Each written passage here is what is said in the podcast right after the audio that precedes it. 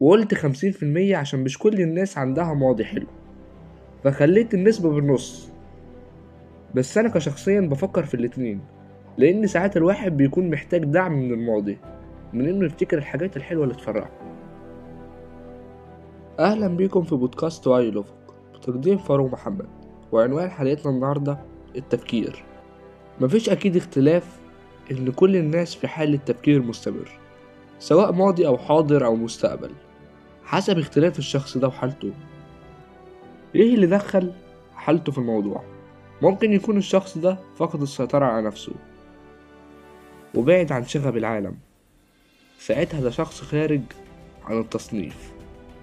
بس بعيدا عن التصنيفات من رأيي إن خمسين في المية بيفكروا في الماضي والمستقبل مع بعض.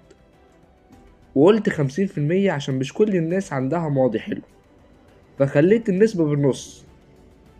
بس أنا كشخصيا بفكر في الاتنين لأن ساعات الواحد بيكون محتاج دعم من الماضي من إنه يفتكر الحاجات الحلوة اللي تفرحه والتفكير في المستقبل نوعين إما تفاؤل أو تشاؤم.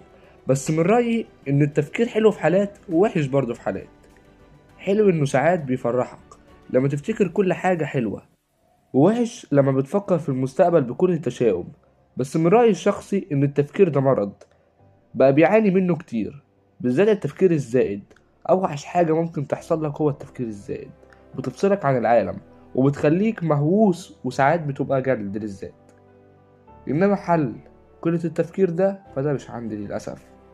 إنما أنت لو عندك اقتراح لقلة التفكير فتقدر تقوله على صفحة تويتر واسمها بودكاست الأفق. وده سؤال حلقة النهاردة.